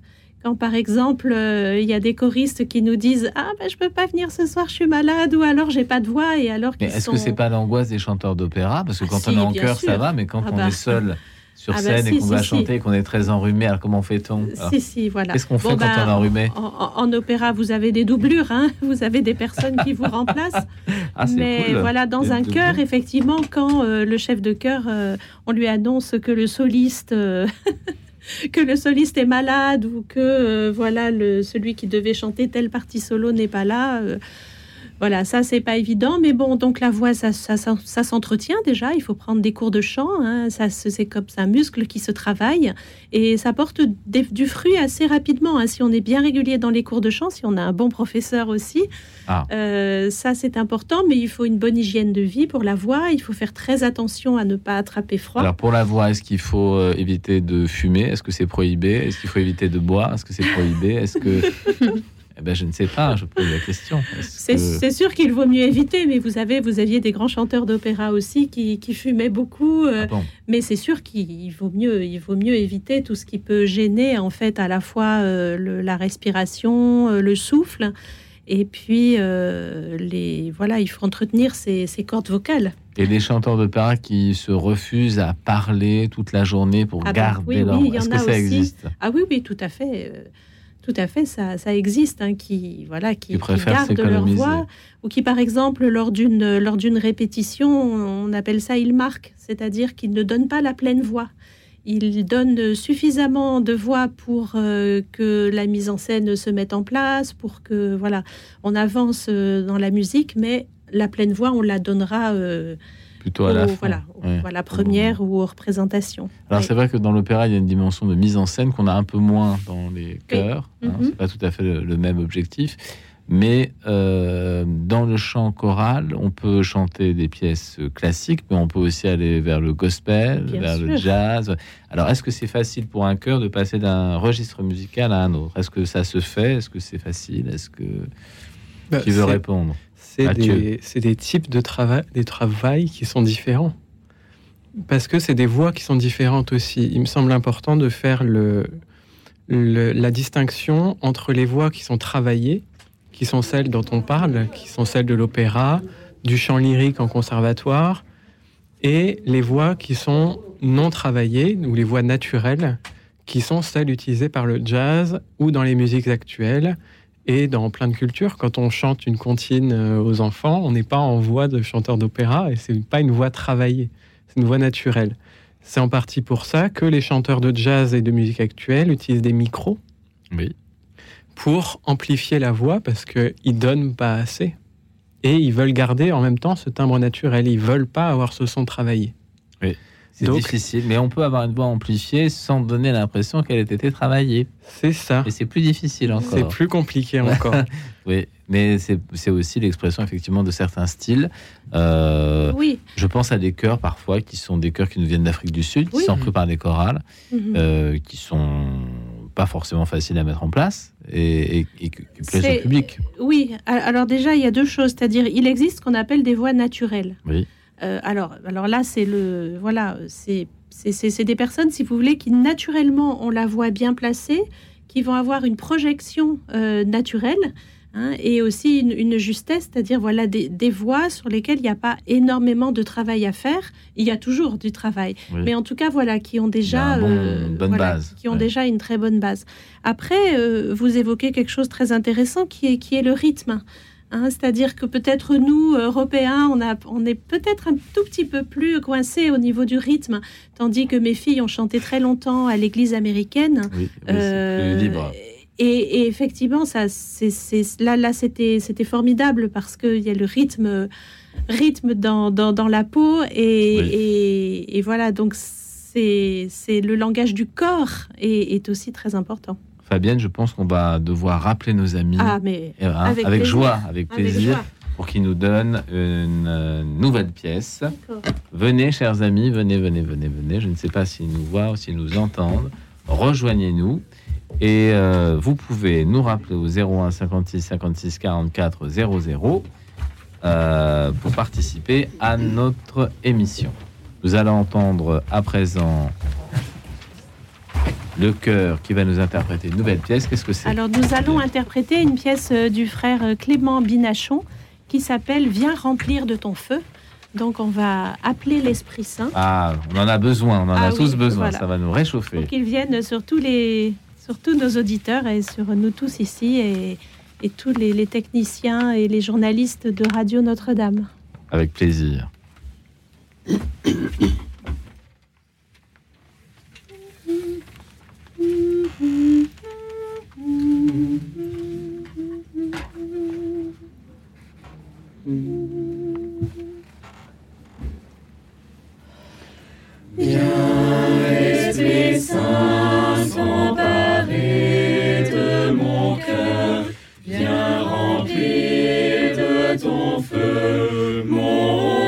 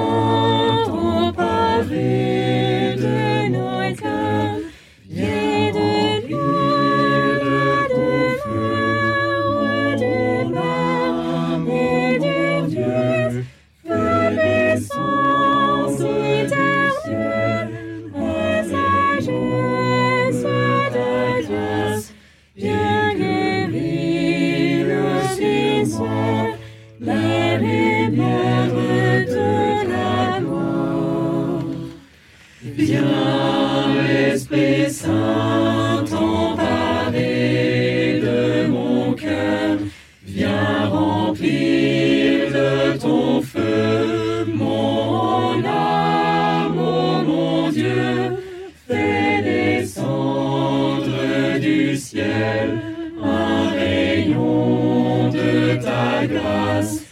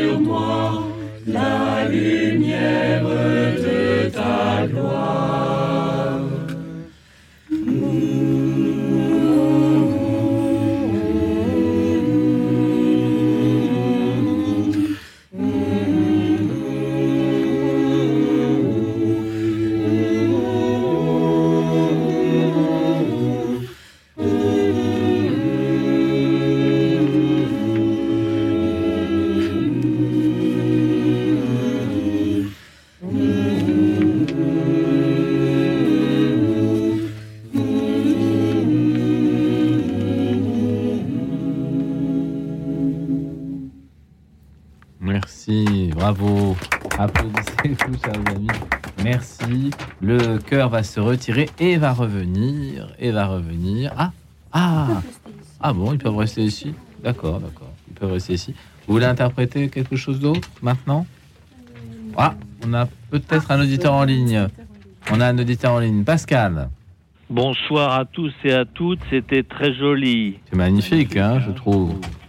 Et bon ben moi pour la Sainte Cécile, euh, aujourd'hui j'ai joué des devinettes musicales ah bon avec ma guitare dans le registre de la variété française musique actuelle. Oui. Euh, dans une association de quartier devant 20 personnes. Oui. Et donc euh, c'était sympa. je commençais à jouer de la guitare et les gens devaient reconnaître le titre ou le l'artiste. Oui. Et puis quand ils trouvaient pas, je les aiguillais en leur donnant des indices. Est-ce que vous avez votre guitare près de vous Ah non, on l'a oh. demandé, mais euh, je suis pas équipé, puis je suis un peu fatigué. Ah bah oui, si vous avez fait ça toute la journée, je comprends. Et sinon, euh, euh, ben, je, c'est pas pratique pour moi, sinon je l'aurais fait. Mais Bon, c'est des chansons de variété française des années 80. J'ai joué euh, Christophe Mahé, Il est où le bonheur? Oui. Et ah, ça, c'est pas des années 80. Hein, alors là, oui, c'est des années 2020. Oui, bah là, il y a un peu de tout, c'est bien. Ouais, j'ai joué un peu de tout. Bon, bah c'est sympa. Alors on va parler un peu, on va parler un peu de, des, reprises en chœur des, des chansons de variété. Merci Pascal de votre appel. Alors effectivement, Fabienne, est-ce qu'on peut reprendre les standards de la chanson française en chorale quand on chante euh, en chorale? Ah oui, euh, tout, à fait. Hein. Il y a beaucoup, beaucoup de chœurs. Hein. Et notamment, euh, on en entend beaucoup à l'occasion de la fête de la musique. Oui. voilà, qui, chantent bien sûr en chœur les musiques actuelles, beaucoup de chanteurs. et ça, et ça c'est très bien. Et partout en France. Il faut dire que, voilà, là, on est peut-être très parisiens, nous. Mais voilà, ce qu'il y a de formidable, c'est que les, chorales, les chœurs, eh ben, on peut chanter absolument partout. Et il y a énormément de, chorales qui se montent dans toutes les villes de France avec, euh, oui, bien sûr, les, reprises de, grands standards, que ce soit des chanteurs français, des chanteurs euh, américains. Il y a de très bons arrangements qui sont faits aussi. Hein, c'est tout un art. On hein, parlera des, arrangements. L'arrangement, c'est aussi, euh, c'est aussi tout un art. Donc finalement, il n'y a pas de, il a pas de, de, musique plus, plus, plus savante que, que l'autre. Si, enfin, il y a le grand répertoire, bien sûr. Mais je crois que voilà, le, fait de chanter ensemble, c'est important, c'est des moments très forts.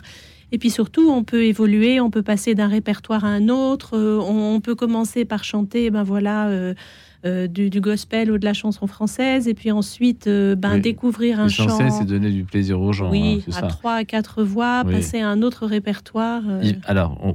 Yvette, on a une auditrice en ligne. Yvette Oui, oui, monsieur, bonsoir. Monsieur Frédéric, on dit, on dit Frédéric. Alors, Yvette, vous nous appelez de Lyon. Oui, tout à fait. Alors, je crois que vous souhaitez dire un poème en l'honneur de la. Je voulais juste dire oui, oui parce que euh, au pensionnat, nous chantions un poème sur Sainte Cécile euh, qui dit ceci. Euh, gloire à toi, Vierge Cécile, chaste épouse du Seigneur. du Seigneur. Tu portais son évangile nuit et jour contre son cœur. Et dans son âme docile, il versait force et douceur. Gloire à toi, Vierge Cécile, chaste épouse du Seigneur. Ah c'est très joli, Très beau Merci beaucoup.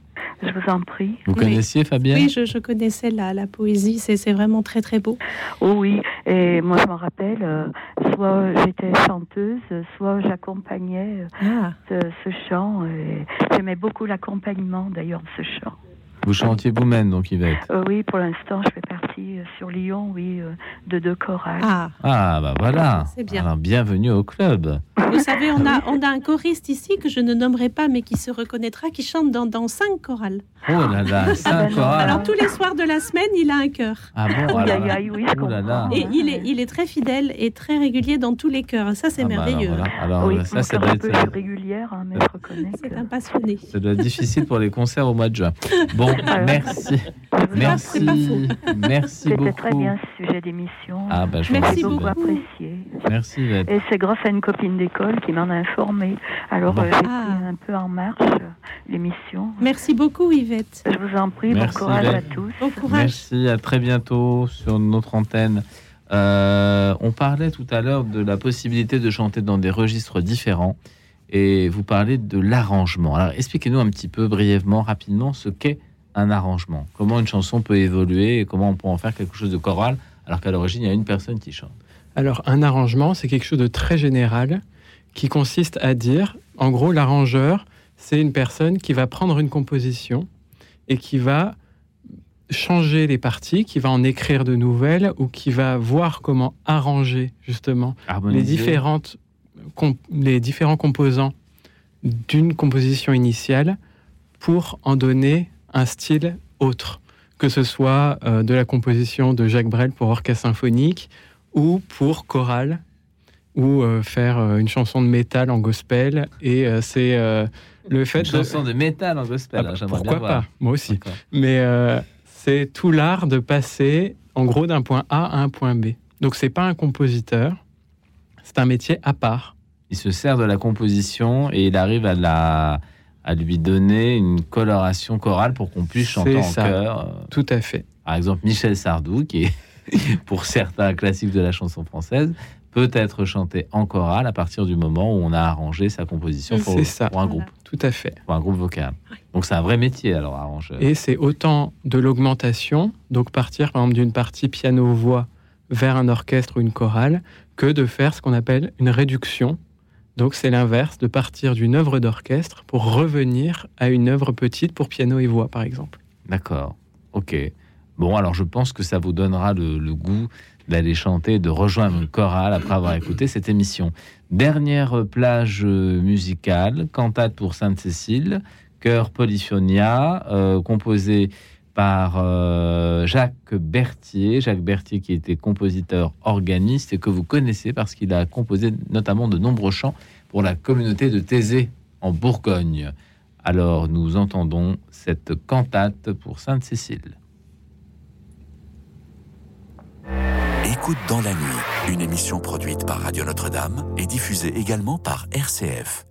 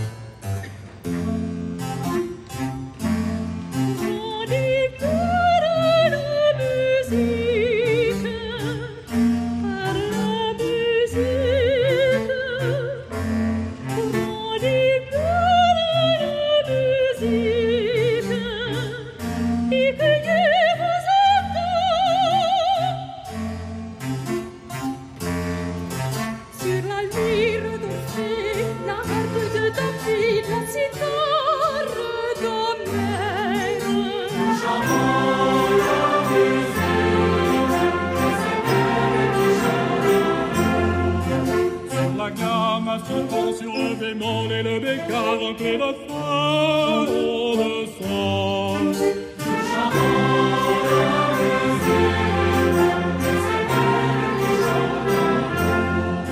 Sur les cordes et les bois, sur les cuivres et par les poids, les percussions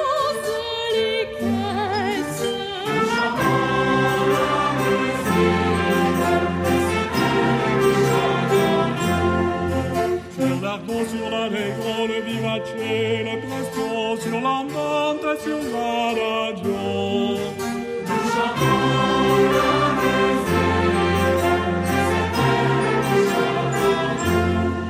Sur un mélisme de plein chant, sur un menuet du temps baroque, une langue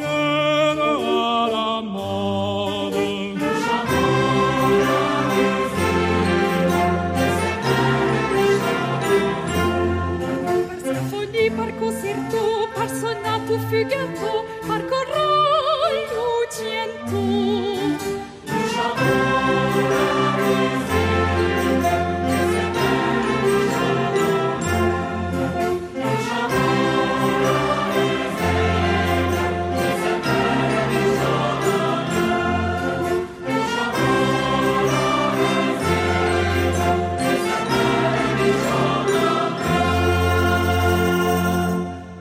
Écoute euh, dans la nuit euh, avec une cantate pour Sainte Cécile écrite par euh, Monsieur Berthier, musicien français du XXe siècle, Jacques de son prénom.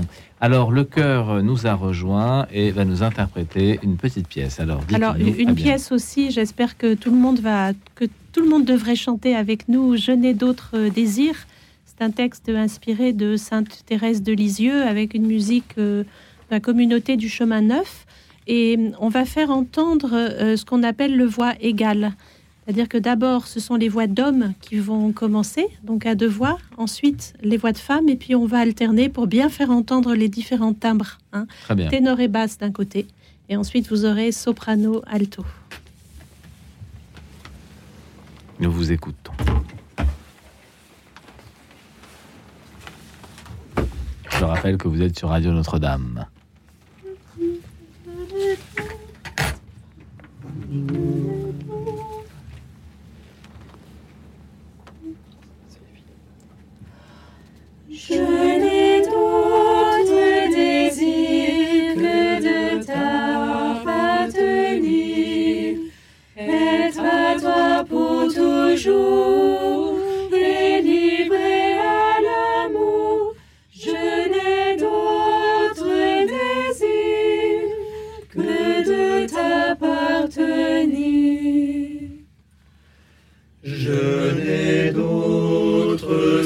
que renaître à l'amour et soumettre ma vie au souffle de l'esprit.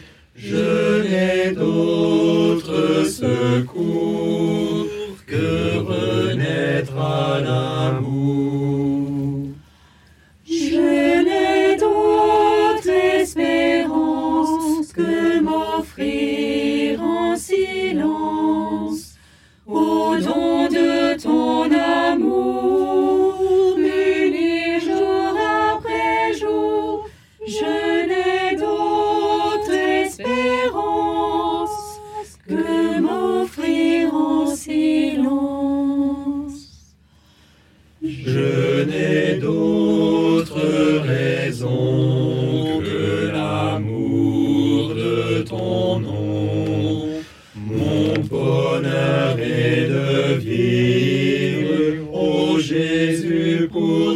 Suivre.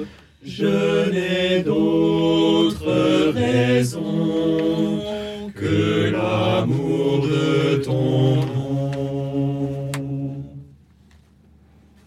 Merci beaucoup. Applaudissez-vous, chers amis. Applaudissez-vous.